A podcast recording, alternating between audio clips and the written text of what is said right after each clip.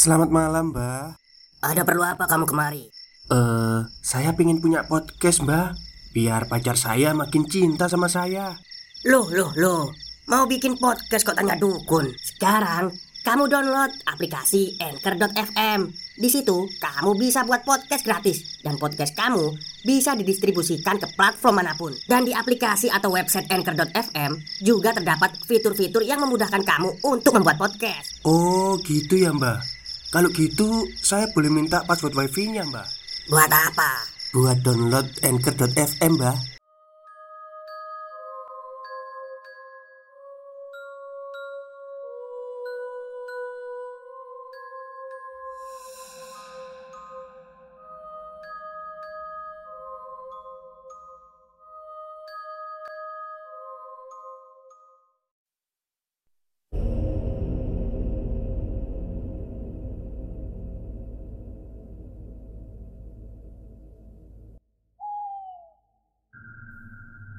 Assalamualaikum warahmatullahi wabarakatuh. Halo semuanya, jumpa lagi dengan saya Chow Sing Sing, kurator dari Podcast Horror Night Story.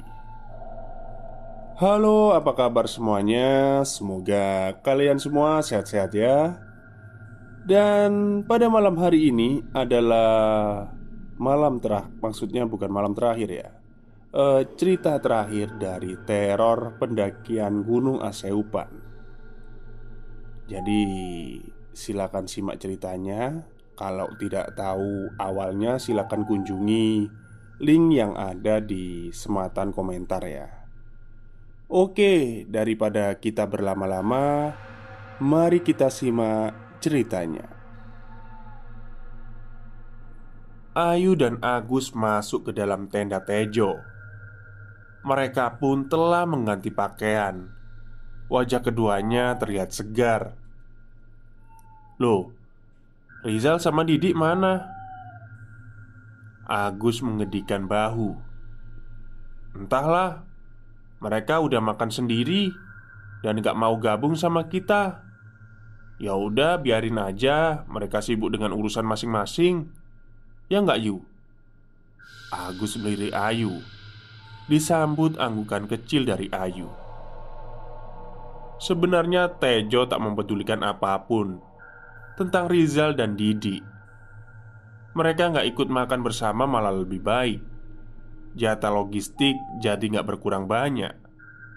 Lagi pula, perut-perut karung seperti Tejo, Agus, dan Upi Lelaki rakus membutuhkan jatah makan lebih banyak Tejo sebenarnya sangat kelaparan. Mana hujan tadi, belum lagi perjalanan yang tidak bisa dibilang menyenangkan.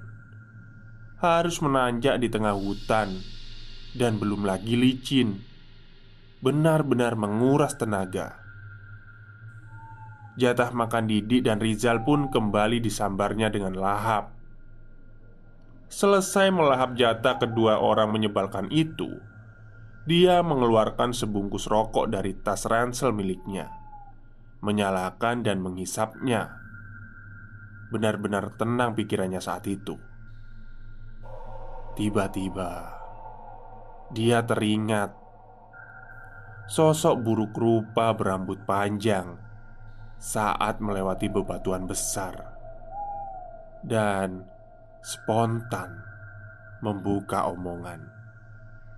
Eh, kalian berdua tadi ketemu sama sosok rambut panjang gak waktu lewat bebatuan tadi? Ayu terkejut Kemudian menjawab Hus, gak usah diomong. Mending nanti aja ceritanya pas kita turun gunung. Tejo benar-benar polos.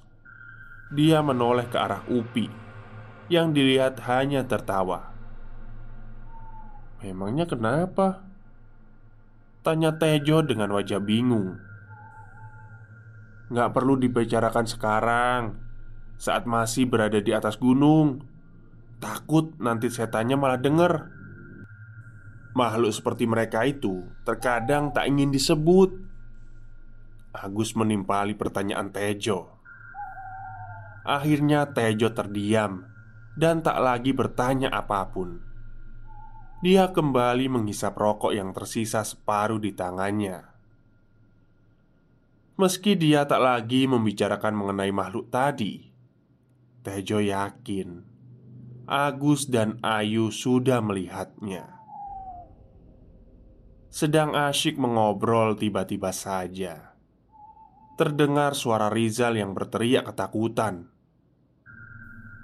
"Tolong, ada setan!" Tapi tak ada satupun yang menghiraukan teriakan Rizal. Karena sebelumnya Rizal dan Didi sudah menjahili mereka. Jadi dianggapnya Rizal sedang melakukan keisangan yang sama. Ah, cuekin aja. Mereka itu berniat iseng sama kita. Paling juga mereka lagi ketawa, ujar Agus. Tapi sepertinya dugaan Agus salah. Terdengar derap kaki tergesa-gesa berlari ke arah tenda Tejo. Dilihatnya Didi dengan wajah panik dan tanpa sengaja menendang beberapa gelas kopi hingga isinya berceceran. Wajah Agus dan Ayu terlihat kesal Agus pun menghardik Didi dengan ketus. "Eh, lo ini kenapa sih? Rusuh banget dari tadi. Jujur ya, gue malu sama kelakuan lo berdua." Emang tukang rusuh, ngaku-ngaku pendaki handal, tapi kelakuan gak lebih dari anak lima tahun. Timpal Ayu. Ayu dan Agus sedikit heran. Biasanya Didi akan kembali membalas kalimat mereka. Tapi kali ini Didi hanya terdiam, tak merespon apa pun. Dia bersembunyi di belakang punggung Agus sambil menutup kedua matanya. Tubuhnya bergetar. Terbata-bata dia mengatakan, "Jika di dekat tendanya ada setan." Tejo yang melihat perubahan raut wajah Didi berpikir kalau apa yang diucapkan adalah benar. Belum lagi suara teriakan Rizal meminta pertolongan mereka semakin kencang. Tejo dan Upi saling berpandangan satu sama lain. Rupanya keduanya sepemikiran. Upi berlari menghambur keluar tenda dan secepat kilat menuju tenda Rizal. Tejo melihat dari kejauhan. Entah kenapa dia merasa semuanya baru saja dimulai. Setelah Upi masuk ke dalam tenda Rizal, suara teriakan itu berhenti, tetapi tergantikan oleh suara cacian dan makian Rizal kepada Upi. "Heh, di antara kalian berdua Pasti ada yang bawa jimat kan? Brengsek lu berdua. Gue sampai diganggu sama demit sini. Tanpa berpikir panjang Ditambah rasa dongkol mendengar cacian dan umpatan Rizal. Tejo berlari ke arah tenda Rizal. Dan Rizal menunjuk Tejo Yang saat itu berdiri di depan tenda. Bocah sialan Pasti lo kan pakai jimat. Rizal mendekat Tejo. Rahangnya mengeras. Kedua tangannya mengepal dengan kencang. Tanpa harus diberi aba-aba Rizal mengangkat kepalan tinjunya Hendak menghantam wajah Tejo. Eh stop stop. Upi secara refleks menahan tangan Rizal. Kelakuan Rizal saat itu benar-benar sudah melampaui batas Eh, dari tadi kelakuan lo berdua masih bisa gue tolerir. Tapi kali ini udah benar-benar melampaui batas yang sewajarnya. Kalau lo nggak suka, setelah turun dari Gunung Aseupan, kita selesaikan secara jantan. Upi menekan kepalan tangan Rizal sekuatnya. Ayu yang melihat perdebatan mereka berlari menghampiri. Dan berusaha melerai. Lo ini kenapa sih Zal? Bukannya introspeksi malah nyalahin orang Wajar tahu Kalau lo sampai diganggu setan sini Lo berdua dari tadi Gak bisa jaga perkataan di gunung ini Dan melanggar aturan yang ada di gunung ini Dari awal gue udah gak terlalu senang kalian ikut pendakian ini Kalau bukan karena Agus yang ngajak Gue males buat ikut pendakian ini Sama kalian berdua. Agus menengahi. Lu itu cewek, udah diam aja dulu. Kali ini urusan gue sama mereka berdua. Lo nggak perlu ikut campur dulu ya.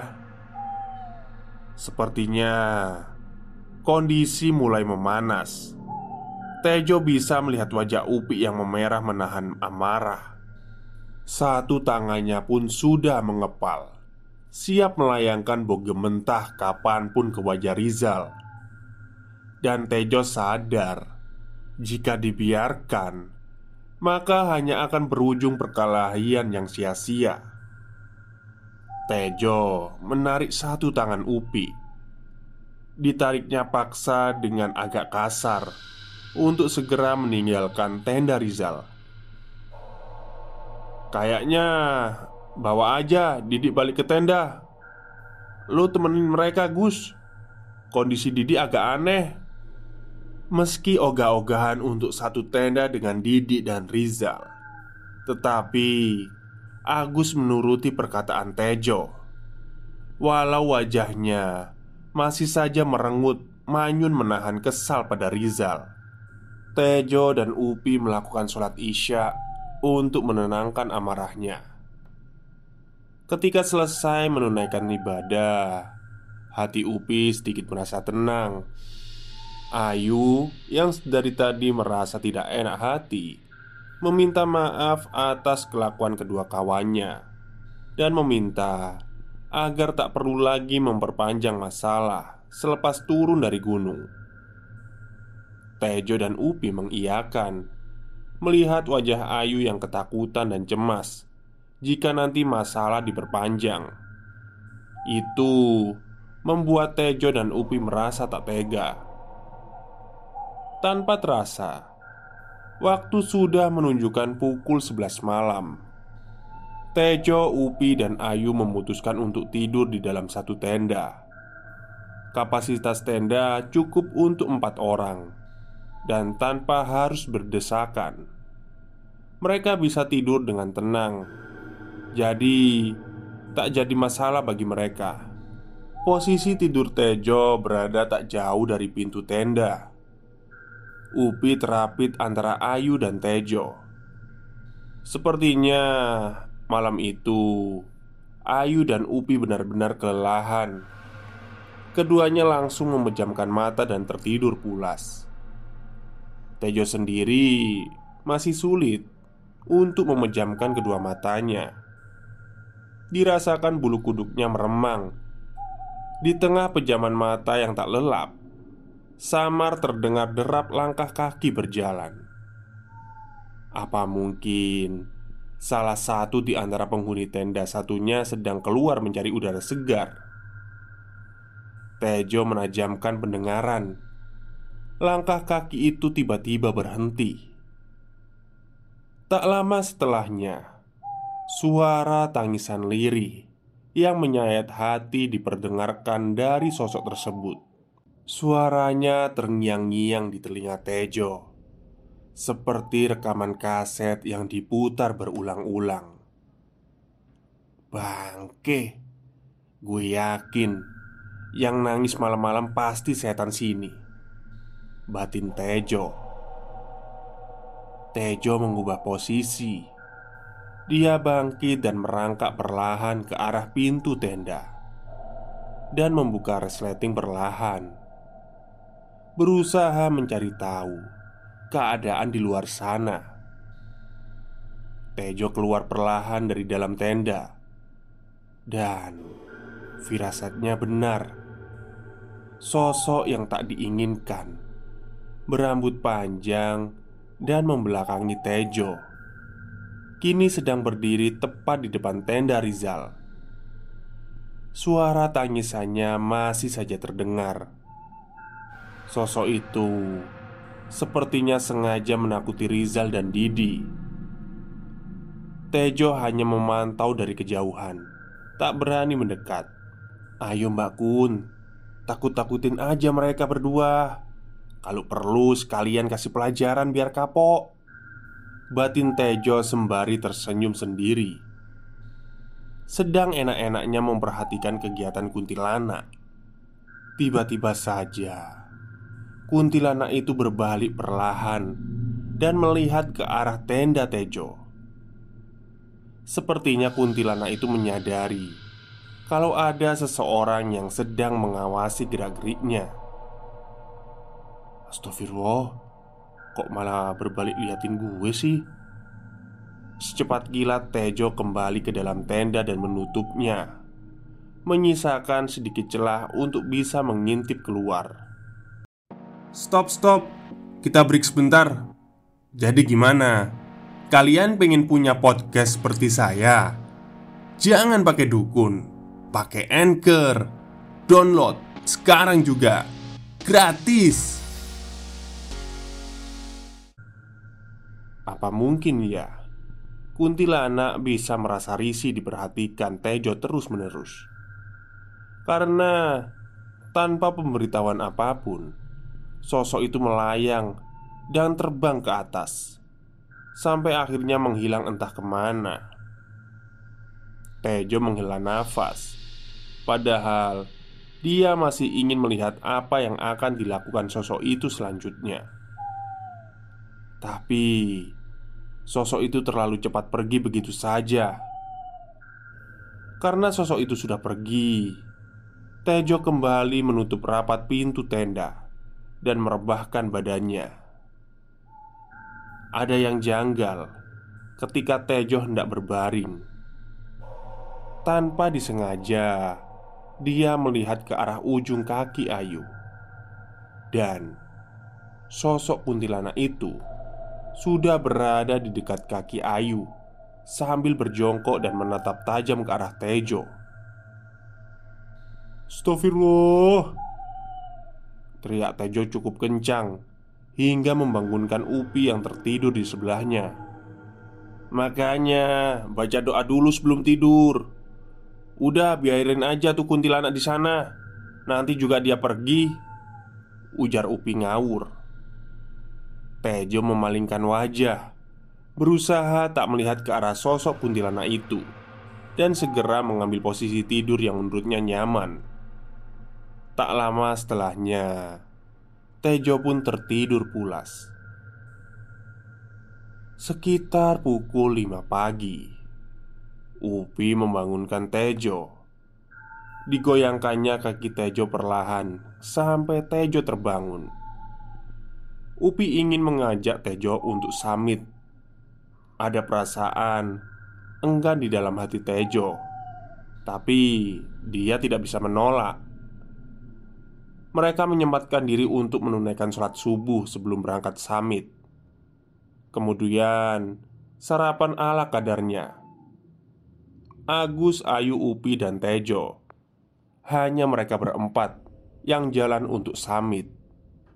Sedangkan Didi dan Rizal memilih untuk diam saja di tenda. Betapa bahagia hati Tejo saat mendengar kedua orang itu tak mau ikut ke puncak. Tak henti-hentinya, si Tejo mengucapkan syukur seperti baru saja mendapatkan lotre. Cuaca pagi itu cukup cerah Sisa-sisa hujan semalam memang masih ada Embun yang bertengger di atas dedaunan dan rerumputan Bau tanah basah menyeruak menusuk hidung Mewarnai perjalanan keempatnya Tejo bersyukur karena bisa melihat sunrise ketika berada di atas puncak. "Gus," panggil Tejo pelan, seolah tak ingin ada yang mendengar. Semalam lu merasa ada yang aneh nggak? Agus menoleh bukan aneh lagi sih. Semalaman gue digangguin sama penghuni gurung. Gue juga belum tidur dari semalam sampai sekarang. Oh, gue kira gue doang yang diganggu sama kontilanak. Lo kenapa nggak pindah aja ke tenda gue daripada lo diganggu terus-terusan? Ya, tadinya gue mau pindah, tapi pas gue udah siap buka tenda, eh ternyata di depan tenda gue ada kuntilanak lagi nongkrong. Tejo tertawa terbahak-bahak mendengar kata-kata Agus. Ah, pantesan. Jadi itu kuntilanak semalaman di depan tenda lo Jagain lo supaya lo nggak berani keluar Shh Udah jangan dibahas gituan lagi Setelah selesai muncak Ada baiknya kita langsung turun gunung Gue kayak ada firasat gak enak Kalau kita semakin lama berada di gunung Perjalanan menuju puncak benar-benar melelahkan. Meski jaraknya tak terlalu jauh, tapi jalannya yang semakin ke atas semakin menanjak, membuat Tejo dan yang lainnya merasakan lelah. Di tengah perjalanan, Upi memberitahu Tejo tentang tumbuhan kantong semar. Umumnya, kantong semar ini merupakan tumbuhan pemakan serangga maupun hewan-hewan kecil lainnya. Begitu sampai di puncak, Tejo benar-benar dibuat terkagum-kagum dengan keindahan alam yang asri dan mempesona yang hanya bisa dilihat dengan jelas melalui puncak. Mereka sendiri berada di atas puncak tak terlalu lama, kurang lebih satu jam sebelum akhirnya mereka memutuskan untuk segera kembali ke tenda. Perjalanan turun lebih sulit ketimbang saat menanjak. Jalur yang dilalui sangat licin dan curam. Salah langkah sedikit bisa berakibat fatal. Jadi, mereka harus ekstra hati-hati. Di tengah perjalanan turun menuju tenda, mereka berpas-pasan tanpa sengaja dengan Didi dan Rizal. Keduanya mendadak gugup ketika melihat mereka berempat, seperti orang yang salah tingkah. Mereka yang awalnya sangat sombong dan omong besar, tiba-tiba saja menjadi baik dan begitu ramah. Tejo merasa ada yang disembunyikan oleh keduanya. Loh, Kalian berdua mau muncak?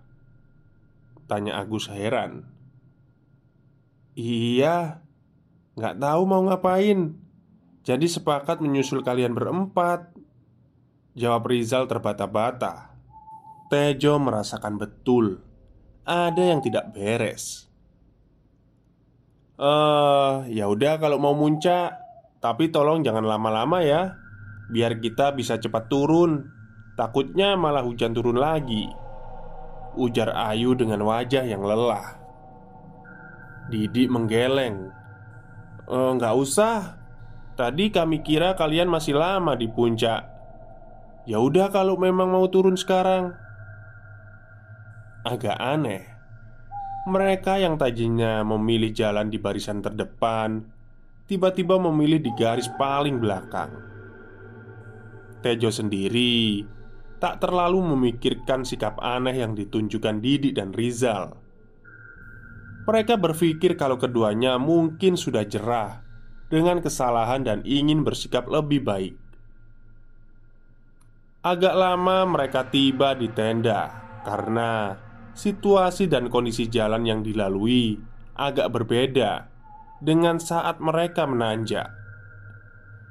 Setelah sampai di tenda, mereka langsung membereskan semua perlengkapan dan merapikan sampah-sampah yang ada ke kantong plastik besar.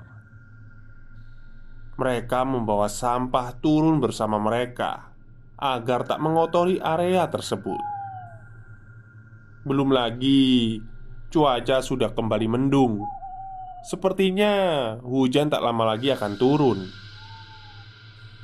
Ketika semua barang sudah di packing rapi, Tiba-tiba saja kabut tebal menyelimuti pegunungan, dan hujan deras turun dengan lebatnya. Melihat kondisi yang tidak memungkinkan untuk turun gunung, Upi pun meminta untuk segera membentangkan kembali flysheet agar kami bisa berteduh. Aduh, kenapa sih hujan harus mendadak deras? Kenapa nggak setelah kita sampai di bawah aja? Sungguh Tejo kesal. Upi terlihat lebih tenang di antara yang lainnya. Dengan senyum simpul dijawabnya gerutuan Tejo. Ya, namanya juga alam Kita kan nggak bisa memprediksi apa pun. Nikmatin aja lah. Siapa tahu cuma sebentar. Samar-samar Tejo melihat sesuatu terbang Dan melintas dengan cepat di tengah kabut tebal. Tejo sempat berpikir Yang melintas barusan mungkin saja musang atau hewan lain, atau mungkin saja halusinasi karena dia sendiri sudah lelah. Di tengah lamunan dan pikirannya saat itu, Tejo dikagetkan dengan injakan kaki Upi ke arah kakinya. Upi menatap tajam, kemudian mengernyitkan dahinya. Upi meminta kepada yang lain untuk kembali memasang tenda. Dia tak ingin jika mereka kedinginan karena takut hujan kali ini. Di saat yang lainnya setuju usulan Upi, justru Rizal dan Didi malah menentang keputusan Upi. Rizal dan Didi justru meminta mereka untuk kembali melanjutkan perjalanan karena sebentar lagi hujan pasti akan berhenti. Sekalipun tak berhenti, mereka harus tetap jalan, tak usah mempedulikan apa pun. Entah apa yang ada di pikiran keduanya, sehingga di tengah kabut tebal itu justru ingin melanjutkan perjalanan tanpa berpikir akan sangat berbahaya. Satu persatu menentang usulan Didik dan Rizal Jalanan yang akan dilalui adalah tanah merah dan bebatuan. Tentunya akan menjadi sangat licin di tengah hujan deras. Kabut sendiri semakin menggila, mulai tak terlihat apa pun di sekeliling. Perasaan Upi saat itu semakin kuat. Begitu juga dengan apa yang dirasakan Agus. Hampir satu jam lebih mereka berteduh Tahu-tahu Rizal dan Didi melangkah keluar tenda Mengambil ransel dan kemudian perlahan berjalan turun Woi, lo berdua mau pada ke mana? Gak bisa nunggu hujan agak reda Belum lagi kabutnya tebel banget Apa kalian bisa kelihatan jalan nantinya? Ayu berteriak ke arah Rizal dan Didi Tapi sepertinya Keduanya benar-benar tak menghiraukan kalimat Ayu. Mereka terus berjalan menembus hujan dan pekatnya kabut yang menyelubungi gudung. Didi pun menoleh. "Kalian nedu aja. Gue sama Rizal harus cepet-cepet turun karena masih ada urusan lain." Ayu bersikeras meminta mereka tinggal dan tidak memaksakan diri menunggu sampai hujan benar-benar reda. Dia memohon agar keduanya tak nekat untuk turun, tapi permintaan Ayu ditolak mentah-mentah. Keduanya terus berjalan meninggalkan keempat lainnya. Saat hendak menuruni jalan, langkah keduanya terhenti. Wajah keduanya terlihat pucat dengan pandangan mata yang kosong. Teriakan meminta mereka kembali ke tenda tak digubris. Seolah suara keempat kawannya itu sama sekali tak didengar. Loh, kenapa mereka berhenti? Tanya Tejo penasaran. Waduh, Kurang tahu juga. Apa mereka melihat sesuatu ya? Coba Jo datangin mereka. Tejo menurut Dengan sigap dihampirinya Rizal dan Didi. Namun Baru beberapa jarak meter Tiba-tiba saja Ada sebuah sosok Yang menabrak tubuh Didi. Seketika Didi pun terjatuh Dan menggelinding ke arah bawah. Tejo yang panik segera berlari dan mengejar arah jatuhnya Ada yang aneh dengan Rizal saat itu. Dia hanya berdiri diam tanpa memedulikan keadaan Didi yang terjatuh. Tejo yang berlari mengejar Didi hampir terpleset. Kepalanya terbentur sebuah batang pohon besar. Tejo menatap ke atas Ke arah di mana Rizal berdiri mematung. Sial Ya tuh ke arah mana sih Didi? Zal, bantuin gue dong. Suara panggilan Tejo sepertinya tak didengar oleh Rizal. Dia masih dia mematung. Pandangan kedua matanya kosong. Upi berlari mendekati ke arah Tejo dan Rizal. Ditepuknya pundak Rizal Yang kemudian Langsung terjatuh tak sadarkan diri saat itu juga Rizal hampir jatuh ke bawah. Dengan sigap Upi menangkap tubuh Rizal. Memapah dengan setengah menyeret kembali ke arah tempat berteduh. Upi meminta Agus dan Ayu Mendirikan dua buah tenda. Tejo ikut membantu keduanya. Setelah tenda selesai didirikan, Rizal diboyong masuk ke dalam tenda dan meminta Agus menggantikan semua pakaian Rizal yang basah dan kotor. "Upi, cepat masuk ke dalam tenda!" Kaki Rizal memar parah.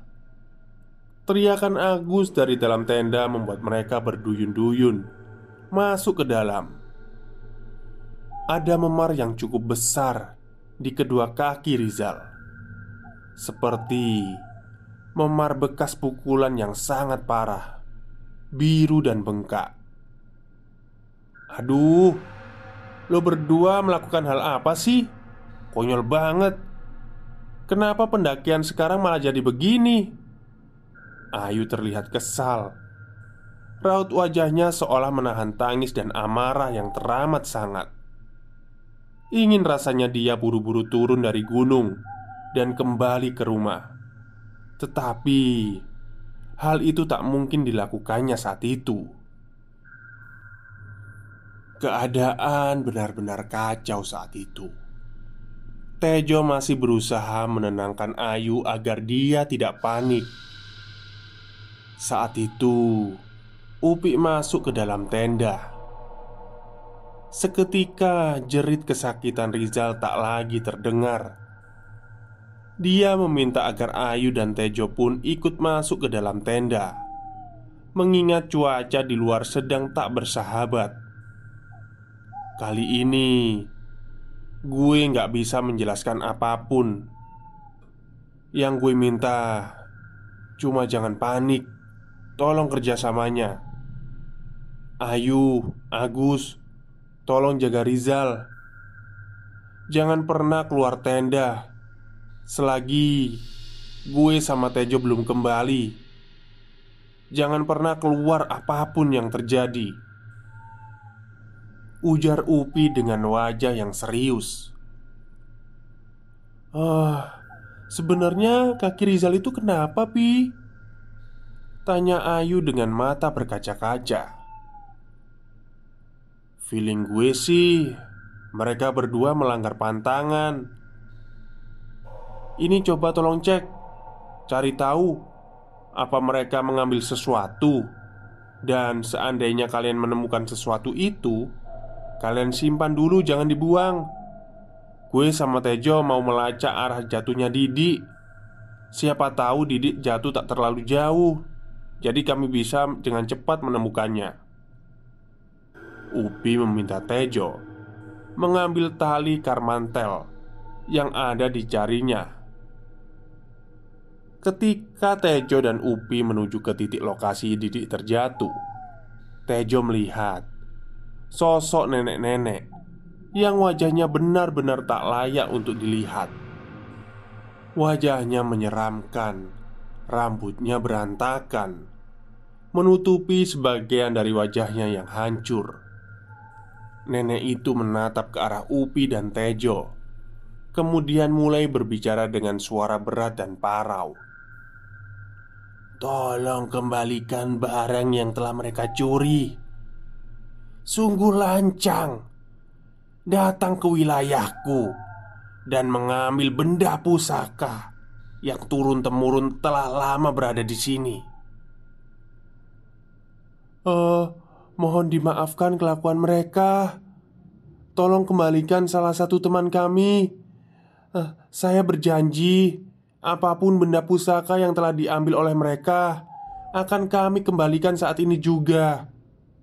Ujar Upi.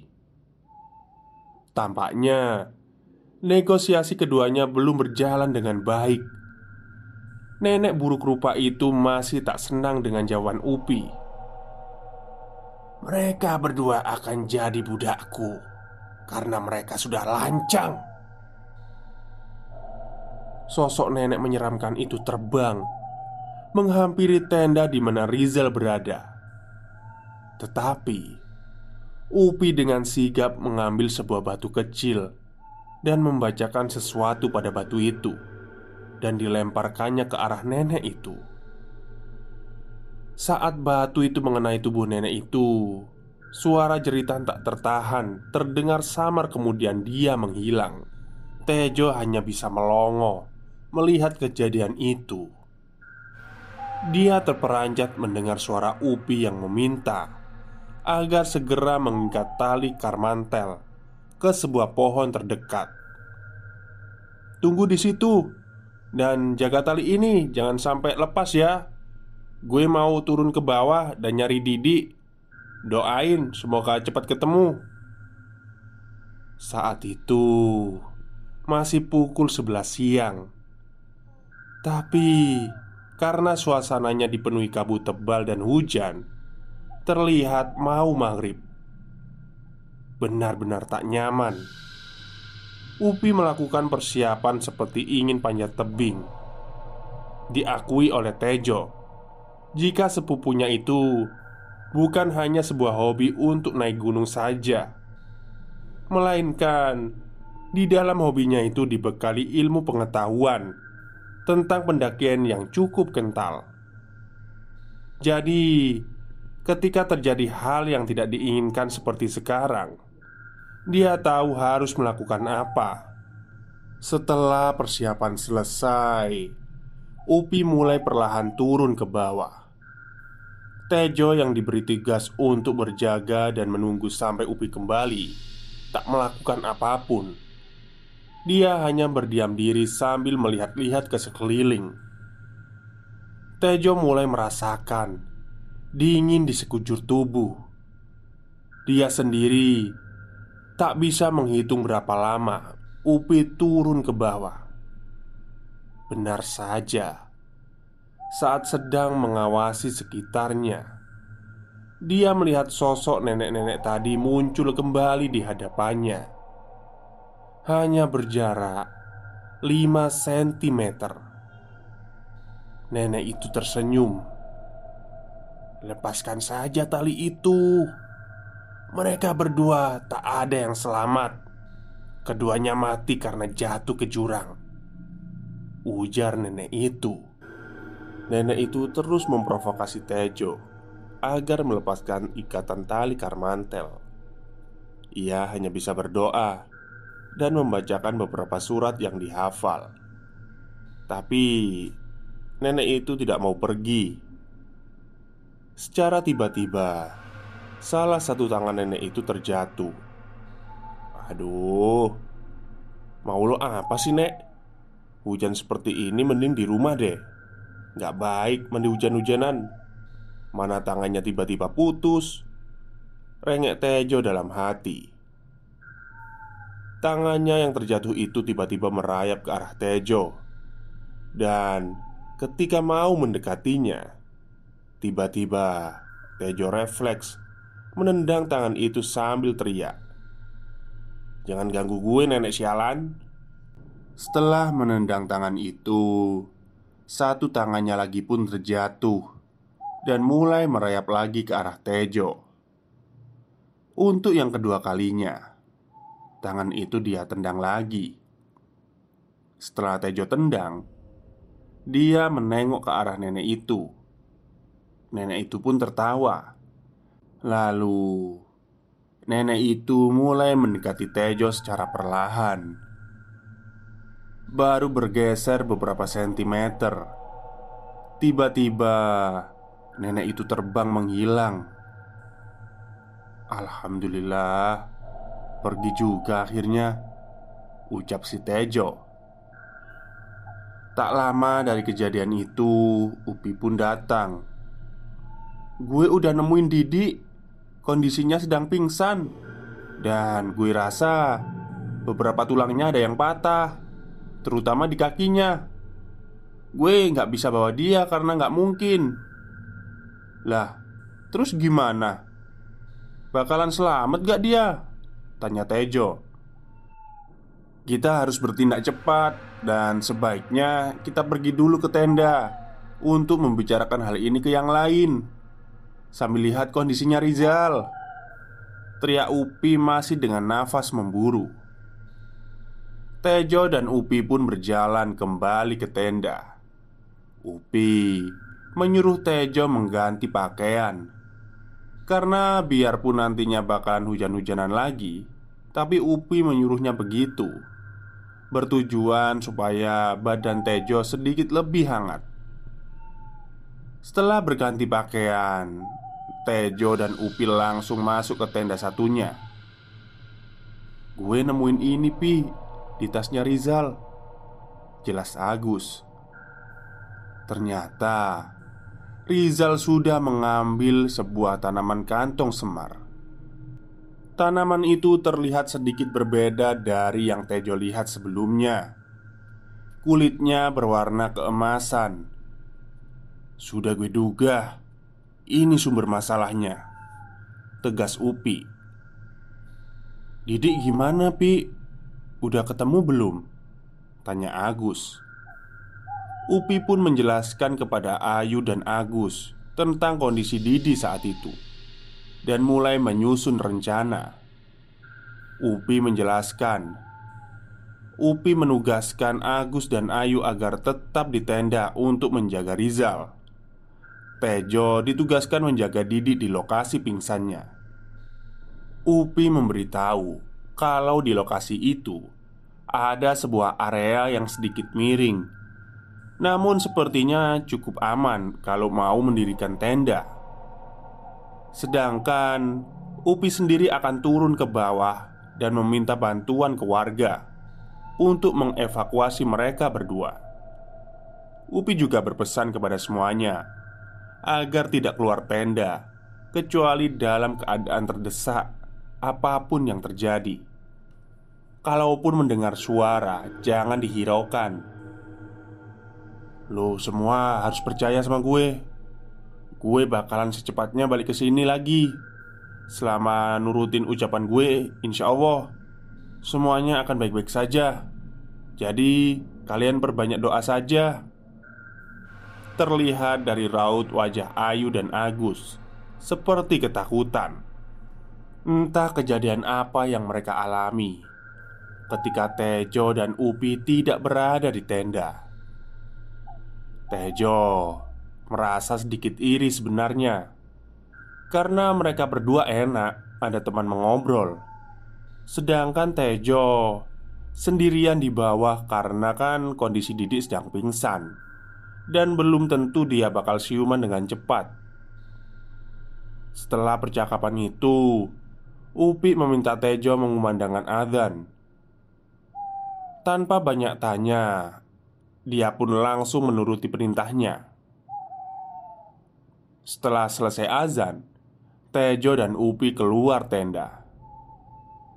Saat dia keluar tenda, seketika hujan yang tadinya deras perlahan mulai menjadi sebuah gerimis, dan kabut pun perlahan mulai menghilang. Lo siapkan keperluan.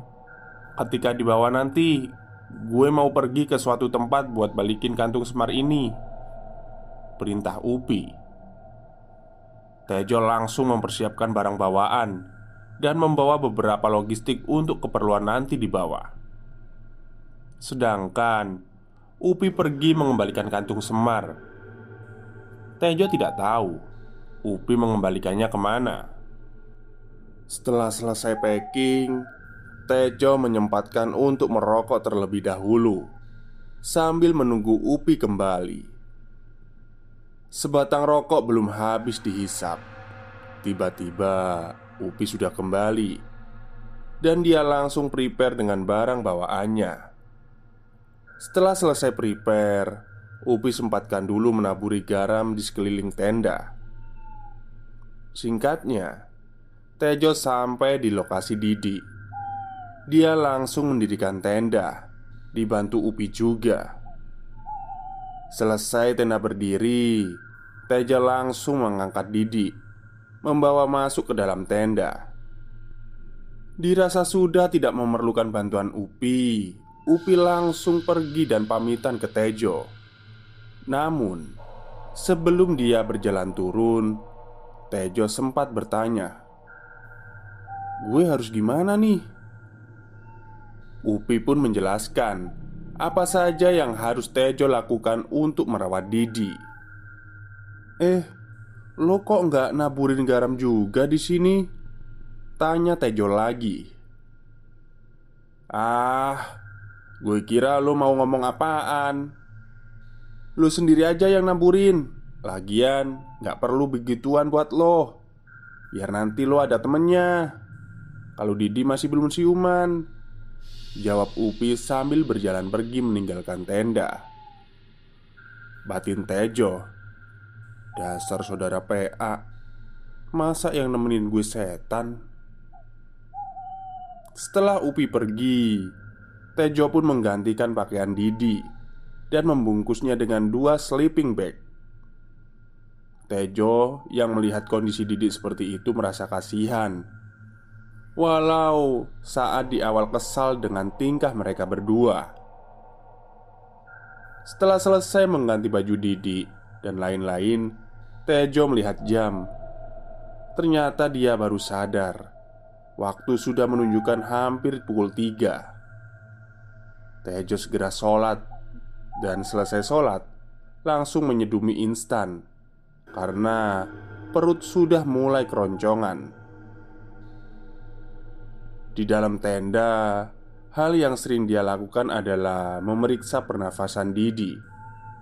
Karena yang dia takutkan kalau Didi tidak bernafas lagi. Waktu terus berjalan.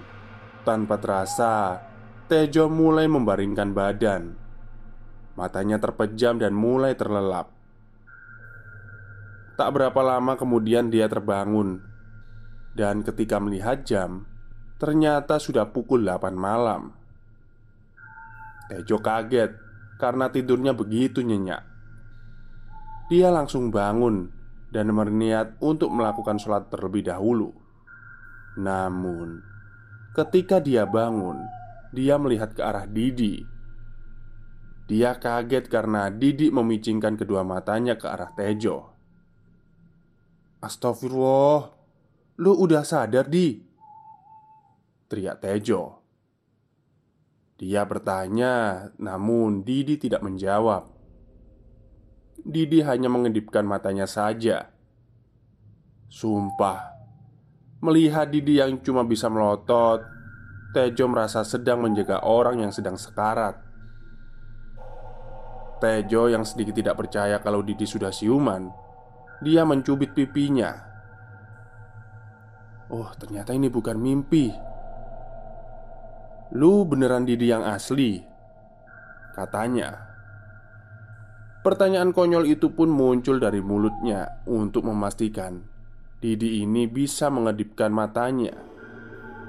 Gue sholat dulu ya. Selesai sholat Nanti gue bikinin teh hangat dan makanan buat lo. Ucap Tejo beranjak. Lagi-lagi Didi tidak berbicara Dan hanya mengedipkan matanya Sebagai tanda mengerti Selesai sholat Tejo langsung masak air untuk membuatkan teh Setelah semuanya matang Tejo menyuapi Didi dengan sangat hati-hati karena untuk membuka mulut saja, sepertinya dia sangat kesulitan. Ketika Tejo menyuapkan makanan ke dalam mulut Didi, tiba-tiba terdengar suara tertawa. Yang tak lain itu adalah ketawa kuntilanak. Aduh, kuntilanak sialan. Datang-datang malah ketawa. Umpat Tejo. Dia melihat ke arah Didi Didi memejamkan matanya ketakutan.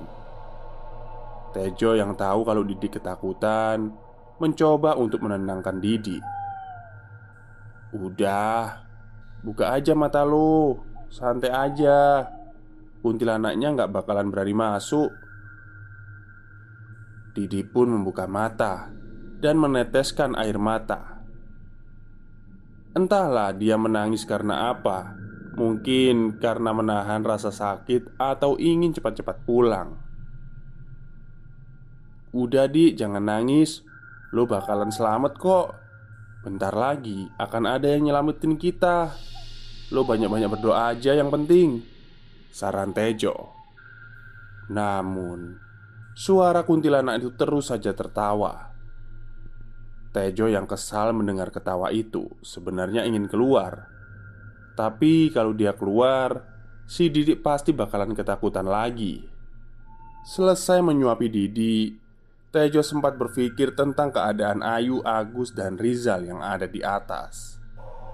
Dia merasa mereka pun mengalami hal yang sama seperti dirinya. Mereka pasti bakalan diganggu oleh sosok-sosok makhluk gaib. Tejo juga sempat berpikir Kapan kira-kira si Upi bakalan kembali ke tempat ini? Dia sudah bosan dengan kondisi seperti itu. Untuk mengisi kegabutan, dia mengajak Didi berbicara. Walaupun Didi hanya sempat dan bisa mengedipkan matanya saja, setidaknya Didi sadar dan Tejo merasa ada seorang teman. Sebenarnya, selain mendengar tertawa kuntilanak, Tejo juga mendengar suara langkah kaki sedang berjalan. Kadang dia merasa kalau di luar tenda itu ramai sekali. Sebenarnya ingin sekali mengecek keluar. Takutnya selain ada sosok setan penunggu gunung, dia juga takut dengan binatang buas. Namun karena melihat kondisi Didi yang ketakutan, Tejo mengurungkan niat untuk keluar tenda. Malam semakin larut tidak terasa sudah hampir jam setengah satu Tapi Upi masih belum datang Tejo yang mulai khawatir dengan Upi mulai memikirkan hal-hal yang aneh terjadi pada Upi. Dia takut kalau Upi kenapa-kenapa di jalan, dan dia sempat berpikir kalau Upi mungkin belum sampai di perkampungan warga, atau Justru malah si Upi terjatuh. Aduh, gue gak boleh mikir kayak gitu.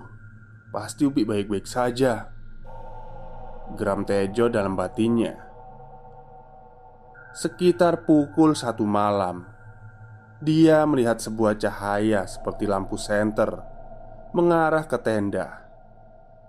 Tejo yang melihat cahaya itu tidak terlalu senang Karena yang dia takutkan cahaya itu hanyalah tipu daya dari setan-setan yang berada di sekitar.